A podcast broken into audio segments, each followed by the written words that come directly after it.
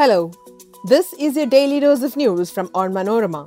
I am your host, Susan J. Philip, and these are the major news stories of the day. We start with a story on Kerala High Court ruling that no time frame can be set for governor to give assent to bills. Bilkis Bano moves Supreme Court challenging the release of 11 convicts. Aftab confesses to killing Shraddha during polygraph test. China plans crackdown after COVID protests. Rain comes to India's rescue in third ODI, but Kiwis win series. Let's get into the details.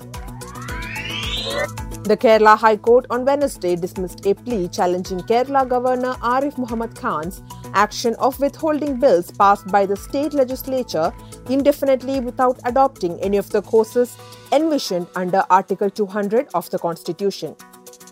The court observed that it cannot fix a time limit for the governor to give assent to bills. The division bench, comprising Chief Justice S. Manikumar and Justice Shaji P. Chaly, passed the above order.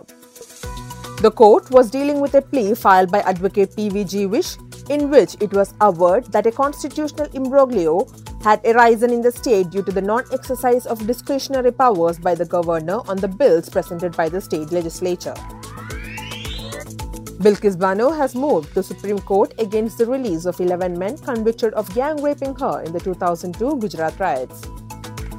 Advocate Shobha Gupta, representing Bano, mentioned the matter before a bench headed by Chief Justice D.Y. Chandrachud. Gupta contended that chances were slim that the bench led by Justice Ajay Rastogi would be able to hear the matter as he was now a part of the Constitution bench hearing. Bano has also moved a review petition against the apex court judgment allowing the Gujarat government to decide on the remission of the convicts. The Chief Justice said that the review has to be heard first.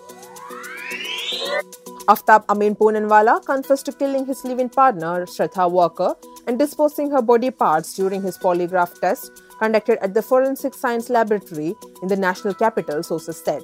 After six sessions, the polygraph test finally ended on Tuesday, the FSL sources said.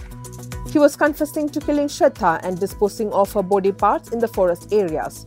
He also had relationships with several girls, they added. Earlier on Tuesday, a court allowed Delhi police to conduct a narco test on Aftab on December 1st and 5th. Polygraph and narco test are imperative in this case as Aftab was deceptive in nature and tried to mislead the interrogators. China's top security agency has called for a crackdown on hostile forces after rare protests against the government's strict zero COVID policy broke out across major cities during the weekend, the media reported. Police officers have flooded now empty protest sites, with some protesters saying police have contacted them to seek information on their whereabouts, reports the BBC. The ruling Communist Party's Central Political and Legal Affairs Commission, which oversees domestic law enforcement across China, said it was necessary to crack down on infiltration and sabotage activities by hostile forces in accordance with the law.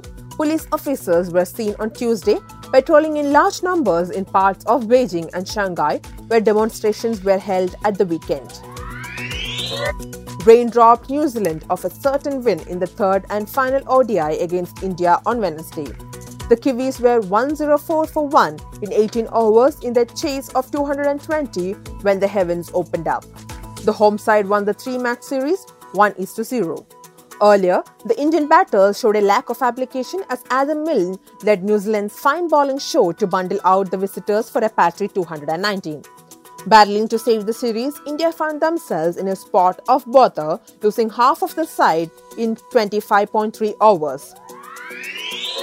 That brings us to the end of this episode. Follow Onmanorama.com for detailed updates on the latest news and be sure to come back tomorrow. As always, thanks for listening to Daily News Dose.